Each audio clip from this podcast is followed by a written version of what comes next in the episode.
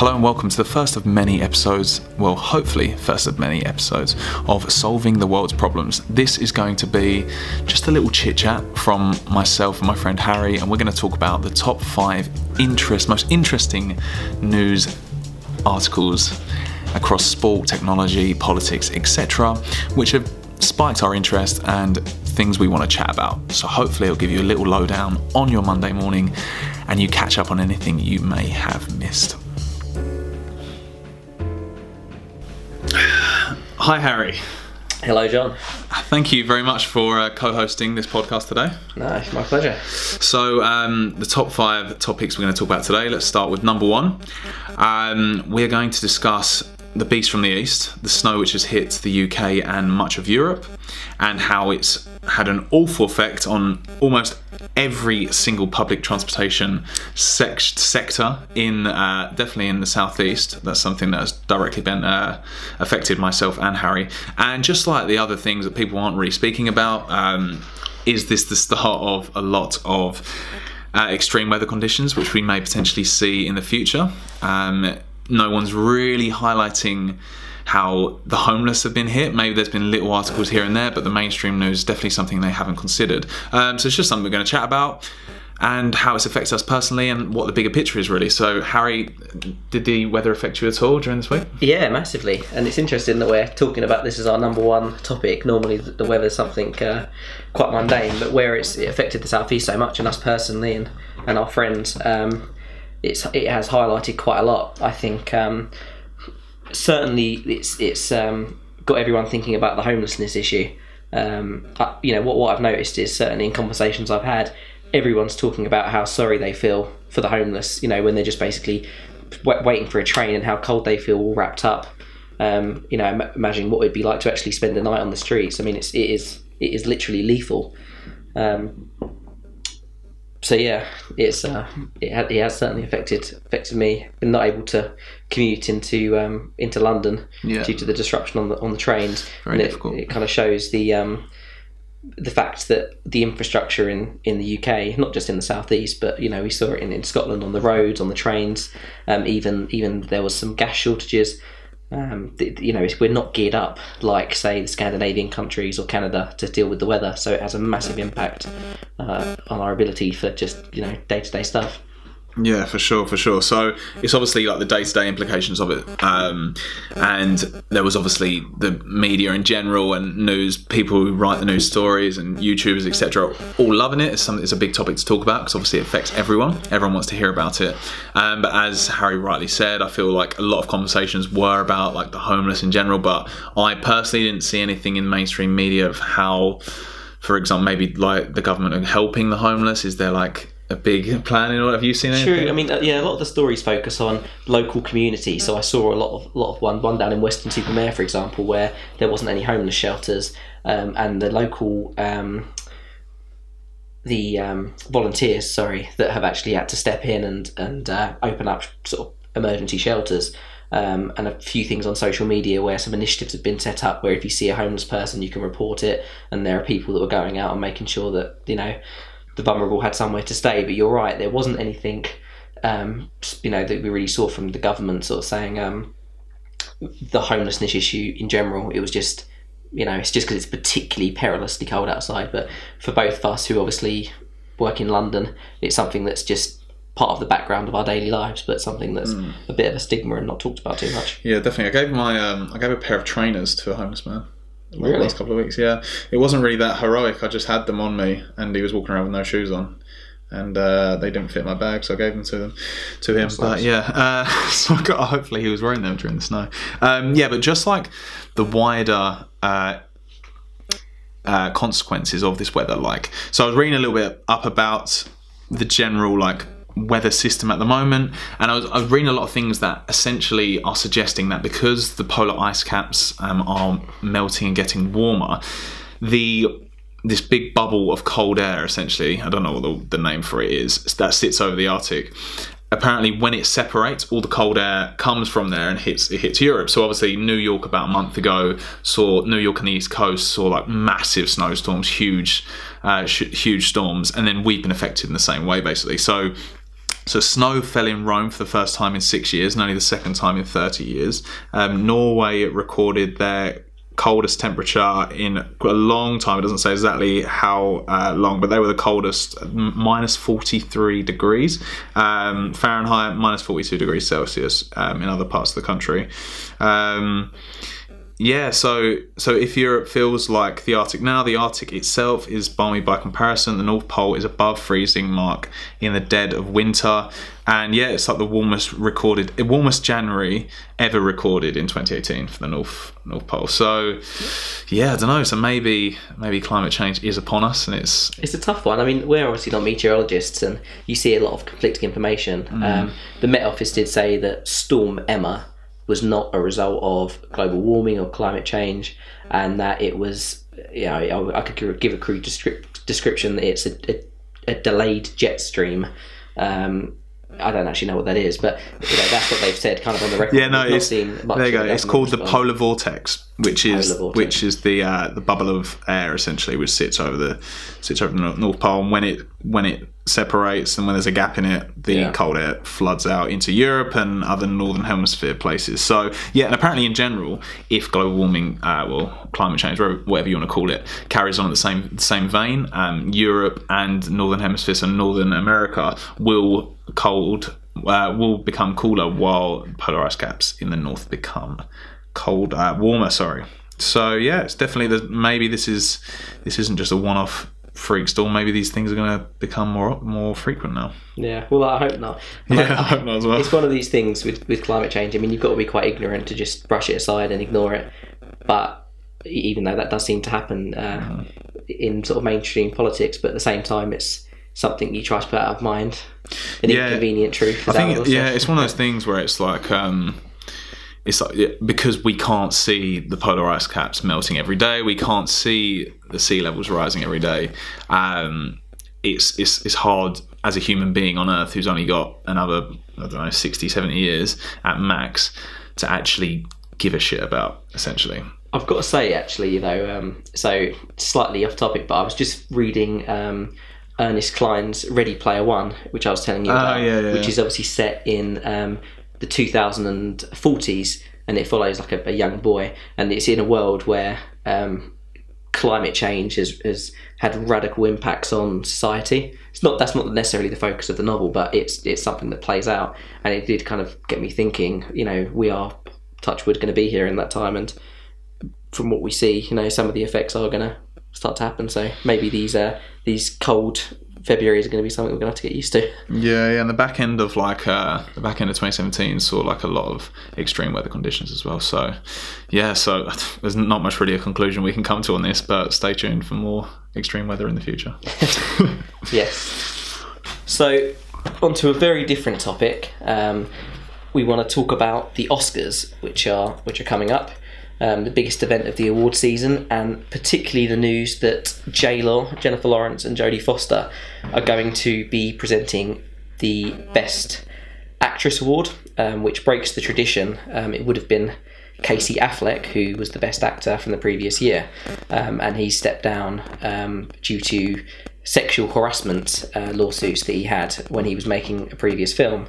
And notably during last year's Ox- uh, Ox- Oscars, sorry, Brie Larson didn't clap when she presented the award to him. Uh, and given the theme of sexual harassment and abuse towards women in the entertainment industry, um, it's obviously quite a, a kind of big moment. Um, even though we've seen a lot of political moments in the award season this year so far, the Oscars have always been quite sort of sacred and traditional. To see this is it is quite a big step. Um, and we've also seen that there will be a specific segment um, dedicated, is the word they've used to the Me Too movement. Um, so it's really set to be a, a fairly political event. Uh, I mean, what do you think, Jon? Yeah, um, there's obviously like there's good things and there's bad things to it. Like it's good that finally these, um, obviously these events are obviously very prestigious and they have a lot of history to them. So unfortunately, the way the world and the acting world has been set up, a lot of actors and actresses have been predominantly white. Um, the, a lot of the protagonist roles have been predominantly males as well. So as we come into a more modern society and women and um, other people from other races, black people, Asian people, etc., are having more of these roles, the it's good that is being spoken about um, as an issue. But I, I am I don't know if it's the right place to discuss such political things, um, such sensitive things, especially from people who, although they are very famous, um, very successful actors and actresses. Are they the right people to be speaking about these sort of uh, these sort of things? It's, it's difficult because at the same time, I mean, they would argue that they want to use the platform to spread awareness, and it's that it's that kind of debate whether it's you know is the entertainment industry and say casting in Hollywood, gender pay, things like that, um, representation is that a reflection on society? Um, you know, is Hollywood playing catch up, or is it the other way around? Does representation in Hollywood lead to better representation within, uh, you know, other industries? So, you know, they would argue that they like to use that platform, but I, I would definitely agree. Um, you know, I think most people are generally of the opinion that the you know there is a major sexual harassment problem, and most people are quite supportive Yeah, of the for sure, movements. But if we if we look back to the Golden Globes earlier this year, the monologue that um, Seth Meyers gave, uh, you know, normally these events are a little bit political, but it was pretty much entirely centered around that very anti-Trump. Um, Yeah. And bear in mind, you know, half the population of America did vote for Donald Trump, and there are a lot of concerns. I think I think a lot of a lot of the uh, actors and actresses want to show as an American, and they want to separate themselves from Trump. Um, so they use these these thing these platforms and the and these events as a way of doing that. Um, so you can sort of see why they do it, but again, is it the right thing to do? Yeah. But either way, I think we definitely are going to see it heavily at the Oscars. I think we're going to see a lot of protesting with the pins and the black dresses. I mean, I must say, What does the black dresses actually represent? so it's in protest basically to show, you know, the the abuse against women. Right. Okay. So So, it's got nothing to do with race and equality. no, it's specifically with the um, with the Times Me Up movement, stuff, uh, like abuse against women. Although interestingly, so it's something that's we've seen throughout the award season, and um, Kate Middleton, obviously, so the Royals are, are not allowed to have any association with um, any political events, Yeah. take sides, that kind of thing. And she wore a green dress to the um, BAFTAs Okay. and come under quite a lot of criticism on social media Why? because they were saying Because it that wasn't she, black. she's someone that you know yeah. is in the public. She's uh someone that gets involved in. She gets involved in a lot of things, but you know, um, supporting young girls, women, that kind of thing. And she's obviously a big public figure. So a lot of people saying, well, it's not really a political statement. You're just supporting a movement that you know most people are supportive of. But it was obviously you know the government kind of put restrictions on them. I mean, I thought she played it quite well. She wore like quite a dark green dress, so it was quite nondescript. Mm, Yeah, yeah. And obviously she's she's um, pregnant as well, so I did see a lot of people saying it's hard enough to, you know, dress in maternity wear, but I don't know about that. But anyway, I mean, so it is it is very political, it is very highly charged, um, and I think we're going to see that. The, the one thing that I always say, you know, it is entertainment, and I don't really, I wouldn't discourage actors for to use that platform, but it it definitely does alienate people. Um, and I think it does make it less about the entertainment. Uh, and I think this is going to be a landmark because I don't think there's ever been a movement, certainly not in our life, li- lifetime, where it's had such a big impact. I mean, the Harvey Weinstein thing was a, was the B story for, for that whole month. One final thing I would say, which is going to be very interesting to see, is that Gary Oldman is probably the favourite candidate to win the Best Actor award this year for his portrayal of Winston Churchill. I haven't actually seen the film, but apparently Well, I haven't seen excellent. that. I, I wanted to see it so badly, and I didn't see it. it I'm does look good. myself. Yeah. Um, so I'm sure I'm sure it will. But so he he may well win that award, um, and it's Jane Fonda and Helen Mirren are going to be presenting that. But Gary Oldman actually does have some sexual harassment claims um, dating back to I think about about ten or so years ago. So Hmm. it would be interesting to see um, if there's any sort of Yeah, sort of yeah, similar yeah, to the. Casey Affleck stuff. So we'll just have to wait and see. Yeah, so maybe more of the same moving forward, unless there's like drastic changes in the industry, Yeah. which there are slowly, slowly becoming. Obviously, the Black Panther film, massive blockbuster hit, Hmm. um, majority black cast, sensational film. Yeah. Um, so yeah, so maybe and Wonder Woman as well, the female lead. yeah, Yeah, I think it's those two films have been so successful commercially. I mean, to be honest, all of these DC and Marvel films are, Yeah. for the most part. but I, I think a lot of people think that Black Panther film is like the most successful Marvel film ever.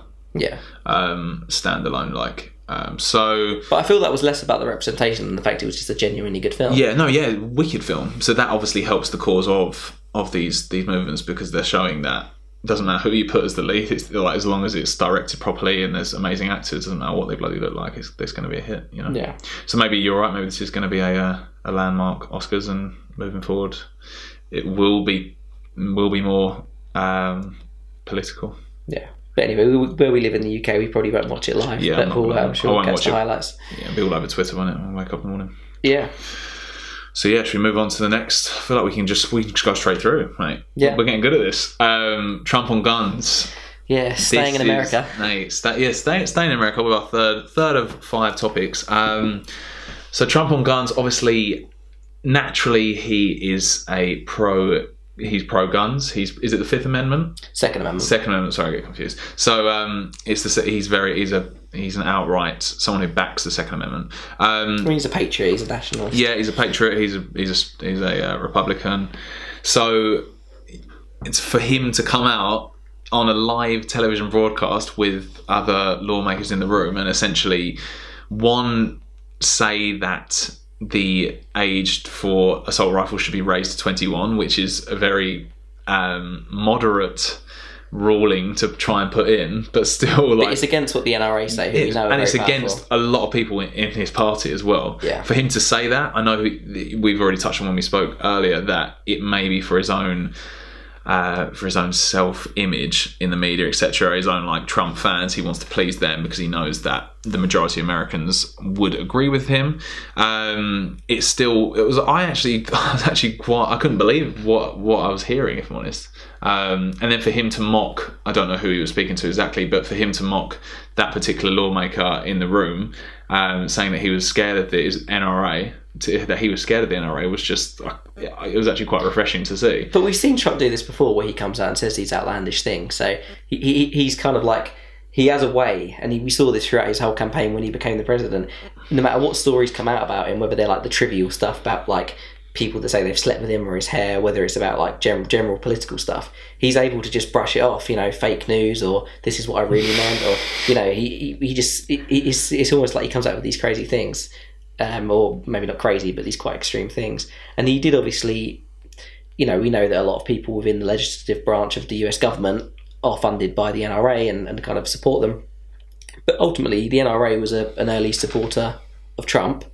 And um, and after the meeting he's had with them this week, the White House have come out and kind of he's kind of they've clarified a few things, and it sounds as if it disagrees or contradicts with what he was saying in the earlier meeting. So does does that basically show that he is a puppet?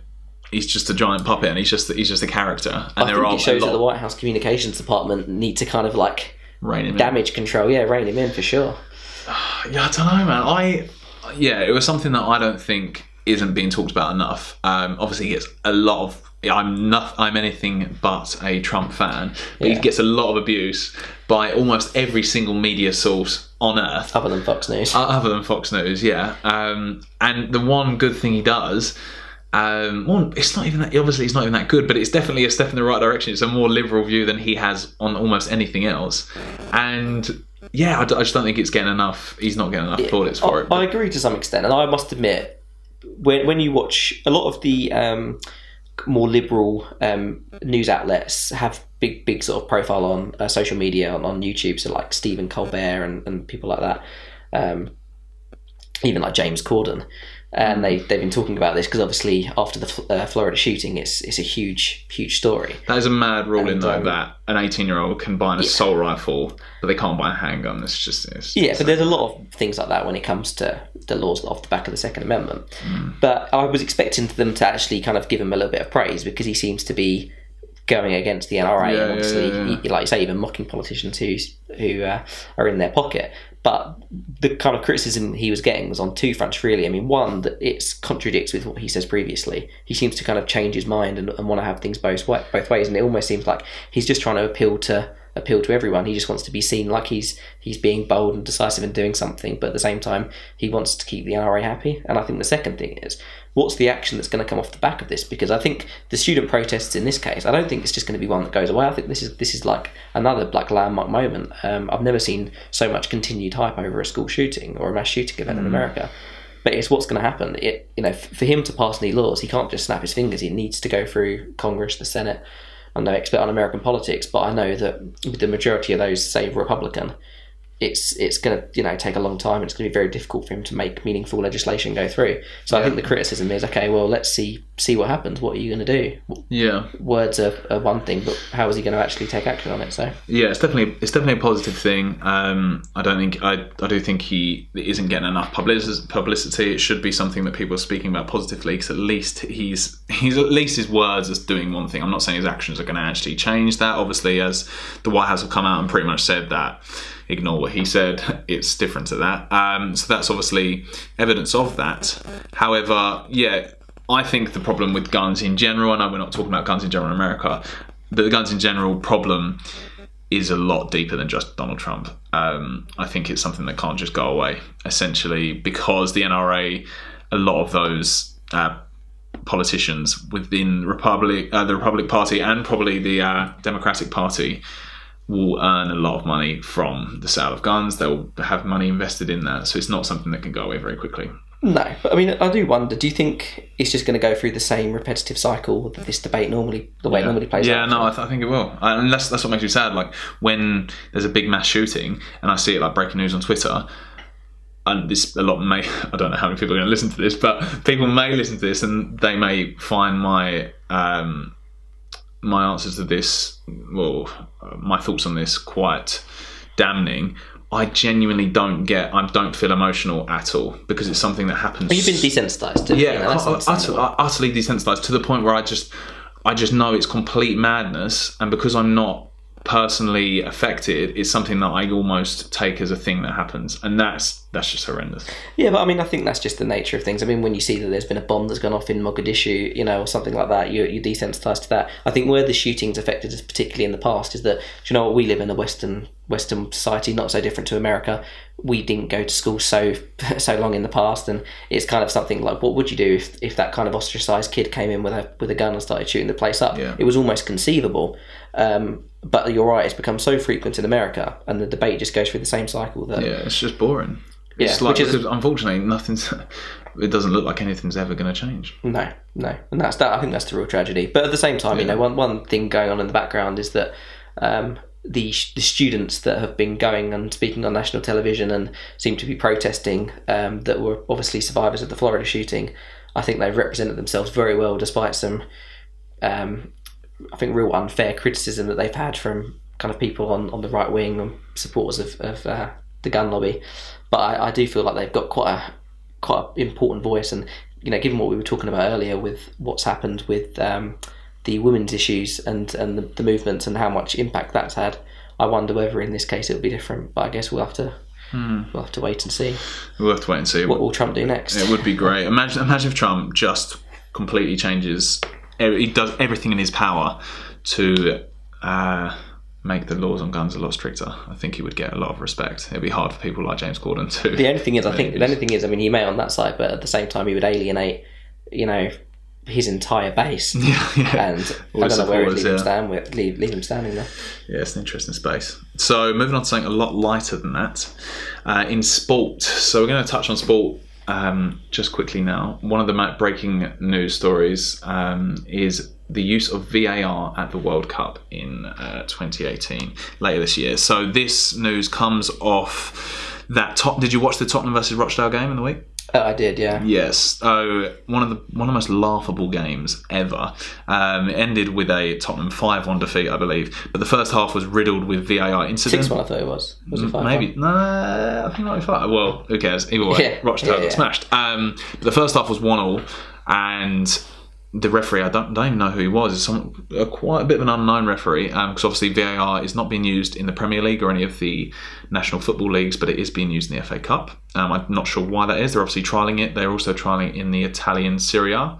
I think that may be the only two main competitions which is And the League Cup as well. League Cup as well. Yeah. Okay. Yeah. So it's obviously something that's growing in popularity, especially in football federations. Maybe not with the fans, but um, so this particular game was riddled with incident. There was a Tottenham goal disallowed, um, and with the naked eye, you would honestly not have disallowed it. You can't. You can't see the mistake. Um, well, I don't know what the other incident was after that. I know there was a penalty. Oh yeah, there was a penalty given off the back of it because And then this lad that he found yeah, the penalty. yeah, yeah. So, Yeah. so the penalty. Son. Yeah, it was uh, Kevin Trippier who was running down the way. He got um, he got fouled outside of the box, but after VAR, there was no need to look at it at VAR. But it was obviously something this referee was using a lot in this game. He then gave, gives a penalty because the foul continued into the box. I don't know if that's the right decision or not, but that's the decision that was made. And then Son took a penalty and scored it.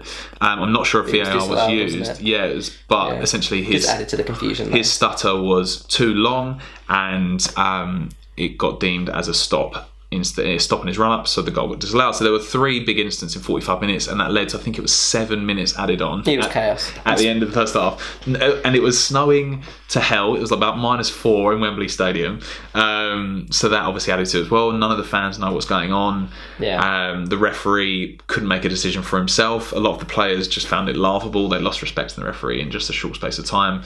Um, and the whole game doesn't matter what happened in it. Everyone's just talking about VAR. So coming off the back of that, that was the last high-profile game that it was used in. We now get told that it's going to be used in the World Cup. So what do you think about that, Harry? Well, I mean, one thing I also it, it reminded me that there is actually a World Cup this summer, which is obviously exciting. Yeah, um, true.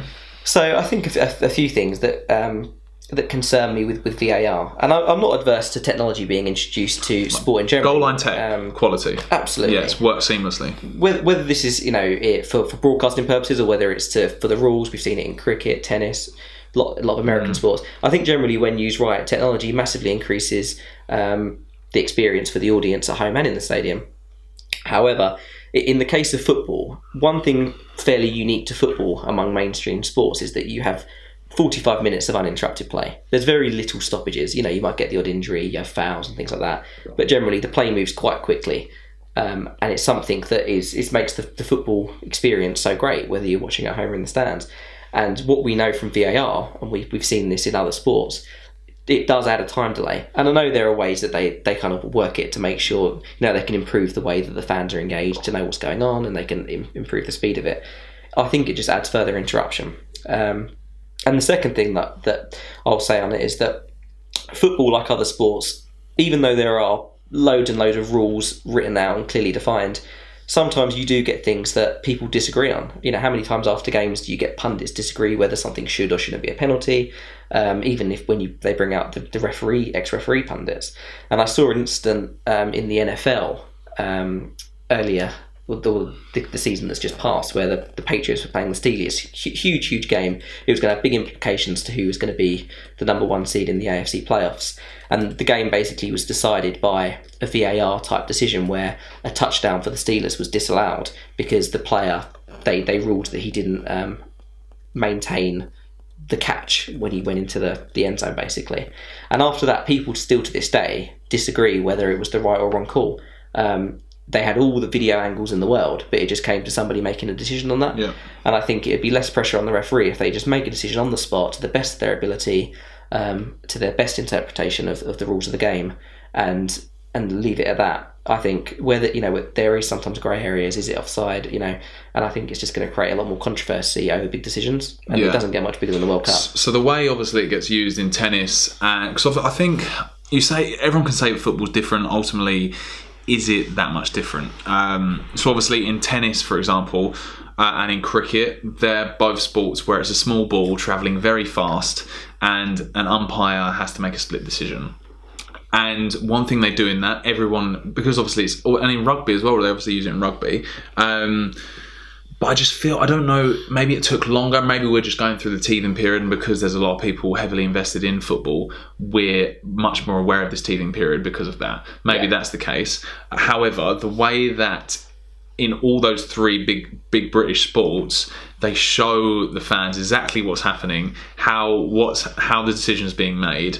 We all know why the game stopped. I think that's a, a main problem, Yeah. and also what part of the sport it gets used in. So I don't think for free free kicks that maybe could be a penalty. I don't think every goal has to be checked on VAR. I Yeah. think big decisions where it's obvious something big has happened, so maybe some foul conduct, um, and the referee is aware that there has been a coming together of players, but he's not sure exactly. Yeah, like he hasn't happened. seen it, so he needs some additional. Yeah. like that's an obvious, obvious way to use it, and maybe a, a stone cold like penalty decision where a player has gone down, he's not sure if he can touch or if it's a dive. They're like two obvious ways I think it can be used. But apart from that, I just, I just think let the referees do it. Like, Yeah. and that part, I just a lot of people enjoy moaning at the referee and they enjoy the debate of decisions. Yeah. And I think one of the reasons why football is so watchable that you touched on earlier, previous to this this recording, is that unlike a lot of sports, football is forty five minutes of Mm. no stoppages um, and just pure pure sport, un- unadulterated sport. Yeah. Um, it is an absolute game changer. yeah, and it's it's it's definitely the, the most popular sport on earth as a as an audience to watch, and I feel that. I mean, if- the viewing figures of the World Cup, it does not get bigger. I Yeah. mean, they could not trial this at a, a bigger stage. It just doesn't get any bigger Mm. in terms of sport. So, Exactly, especially when it hasn't even been used at like the top leagues yet. It's been used in a couple of cups. Yeah. um, it's been used in the in the Serie A, and to yeah, you're right to put it in the World Cup straight it's away bold. like that. Yeah, he is a game changer. It's very bold. So I hope he doesn't ruin the tournament. No, but we'll wait and see. Still, something to look forward to. Yeah. So, on to our fifth and final topic of the first ever episode of Solving the World's Problems. Um, so, the Bank of England has warned that Bitcoin and other cryptocurrencies inherently are, are inherently risky and fail most basic function as money, and therefore there's going to be a big crackdown on them uh, this year. So, whether that means trading, whether that is um, third parties who sit on the edge of traders and the currency itself, whether there's going to be a crackdown on that, we don't know exactly what it is. But essentially, this is the first time the Bank of England have openly spoke about cryptocurrencies and where and basically they're saying they're aware of it and they're going to try and crack down on it. So I just thought I'd get your opinion in general on cryptocurrency, Harry. Like, do you think it's the future of money? Do you like the technology? Is it just a fad? Like, what, what are you saying? I think I'm just like everyone else in that that I don't know. I mean, certainly, um, we we were probably like quite a lot of people when it became um, really big in the news toward the end of last year. We kind of dabbled in it in terms of investment. Um, see if we could kind of ride ride the wave. Went into some of the more mainstream currencies and the more mainstream exchanges, Coinbase, etc., uh, like Revolut, um, and just to see what was going to happen. And it just seemed to be incredibly unpredictable. Um, It's not know. really like any other stock stock at all. Like No. I don't know mu- too much about stocks and shares trading, but I just know that it's it's so much more volatile than any, any other stock in the market. Oh, It's, it's just crazy. I mean, but that's because it's not controlled by anyone. It's it's controlled by the people and how much they deem it to be worth. Yeah. There's no control on it. yeah, all throughout the day, you, you know, it'd be it goes up by such a huge percentage you know, hourly. Um, it was it was pretty crazy, and I think you know when you you follow the news broadcasting of it, you'd have one person saying it's a bubble, it's a con, it's a scam. You know, some people saying this this blockchain technology and the technology behind these different uh, cryptocurrencies of the future. You saw like countries saying they're going to potentially launch their own cryptocurrencies. Um, I mean, it was all everyone was talking about. Everyone next to you at work was investing in this altcoin here, and they had this them, um, yeah. initial coin offering, and all, you know all these things going on. But you know, in terms of what Mark Carney said, I mean, I, I have a lot of you know, I listen to what someone like Mark Carney would say on this.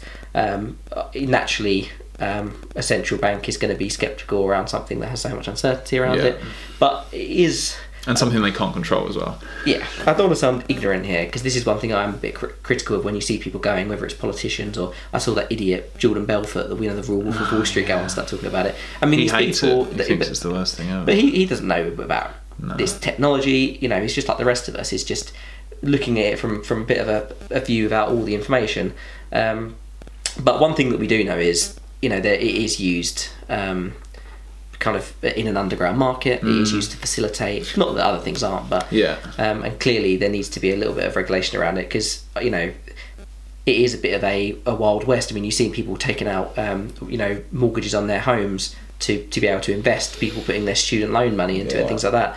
And I think that's where you need to. There's a there's a bloke at my work um, who who will remain unnamed. Um, he just like quite a few of us has received quite a bit of money from his parents, um, and he essentially when he was younger put that all into cryptocurrency. Um, so he's very much a, he's very much uh, heavily invested in it. So there's a lot of people like that. Yeah, I mean, we've all got that crypto regret, don't we? You know, we, it's not saying we didn't know about. it. We, we've got a few friends that we were talking about it, and um, and it's just you know we all think, oh, why don't we just do it? You know, but I, I guess. Mm.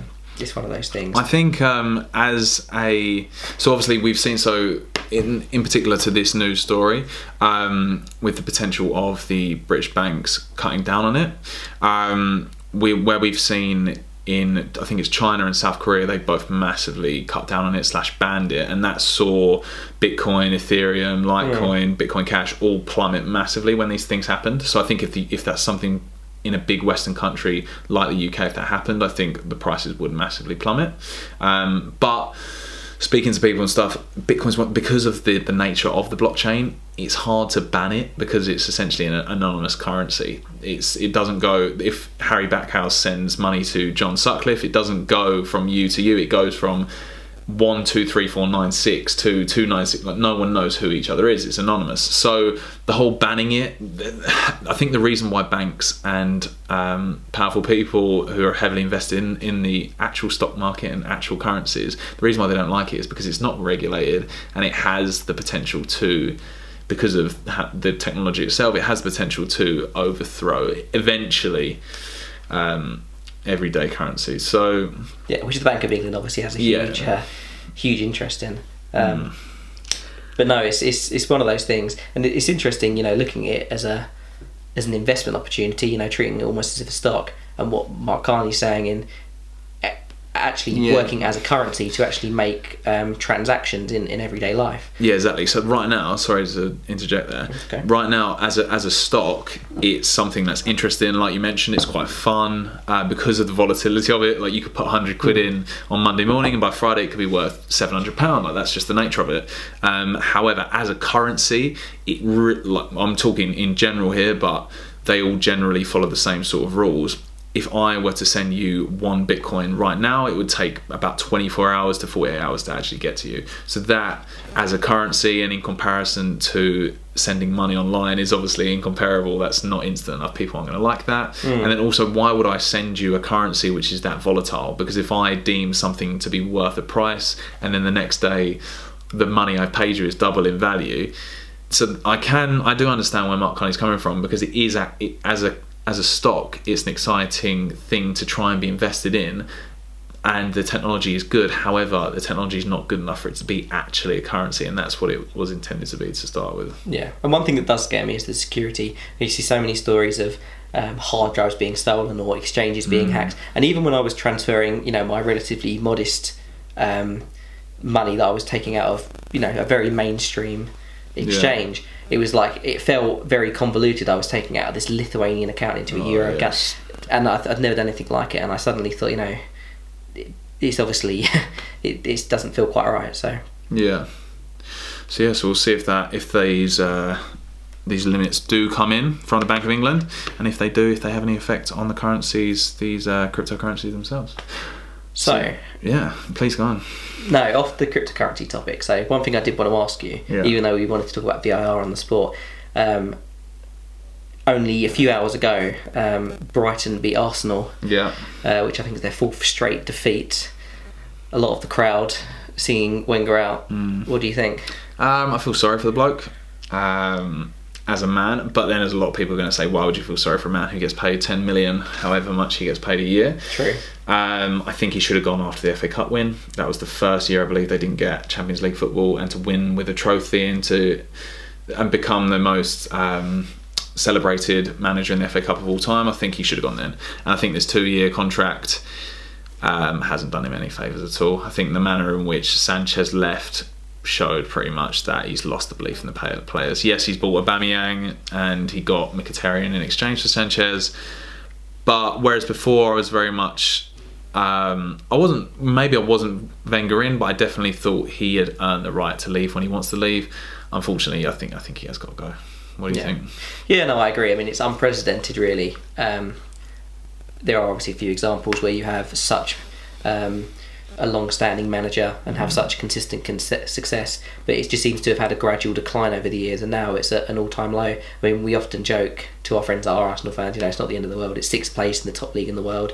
They're still competing for a place in Europe. Yeah. They've made it to a cup final in, in the league this year. Still in the Europa League as well. Still Um, still get Champions League football. But obviously, it's not enough, and you've got to remember they're paying extremely high ticket prices, more than anywhere else. They're in- one of the most expensive, in yeah, Europe. expensive grounds in the world. um, so that the demand is high and I you know I do think I don't know who would necessarily replace him, but when most of the core fan base is is calling for change, th- you know the results are you know they should be going to Brighton and getting a win. They shouldn't be getting humiliated by other top teams. Two games in a Um, row. You know, I think I think there needs to obviously be some change, um, and I yeah, so it'd be interesting to see what happens. It seems like it's an ever going struggle for our friends that are Arsenal fans. They don't see any end to it. Um, but yeah, I just wanted to see see what you thought. I must admit, I, I thought they might try and respond from from the Man City thing. You know, we can go down to Brighton. We've got a more talented squad. Yeah. Let's let's make sure we get. Yeah, points, did you see Peter Čech's tweet afterwards? Yeah, I pretty mean, much blamed accepted defeat. And he, uh, for those of you who haven't seen the tweet, he basically says that you can't win any game in the Premier League when your goalkeeper's making mistakes like that. And obviously, he is Arsenal's goalkeeper, so it's quite a damning view on himself. interesting. 'cause normally. I, I find like the players' Twitter profiles sometimes they're run by their Ugh, like sort of agents or especially or the, the foreign players. Yeah, I mean, well, mind you, Čech's lived in London for the last twenty years or whatever. But I, I thought to do that right after the game and pretty much take you know fall on the sword as such. That's quite an emotional thing to do, Yeah. uh, and you know, I think a lot of respect goes out to him. I don't know if it who it helps. I, it, I don't think his mistakes are the sole reason they lost that game. I, only watched the second half, but it was very much much the same from Arsenal. There was a lot of uh, there's a lack of confidence all over the pitch. A lot of players to, performing the same way they have for years.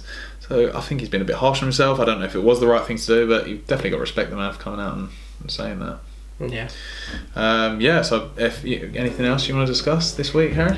No, I think that's uh, that's quite a few good stories. Nice, yeah. Thank you very much for listening. If there are any of you, um, we very much enjoyed making this, and hopefully we can make more in the future. Yeah, nice, good fun. Yeah, stay tuned. Thanks, guys.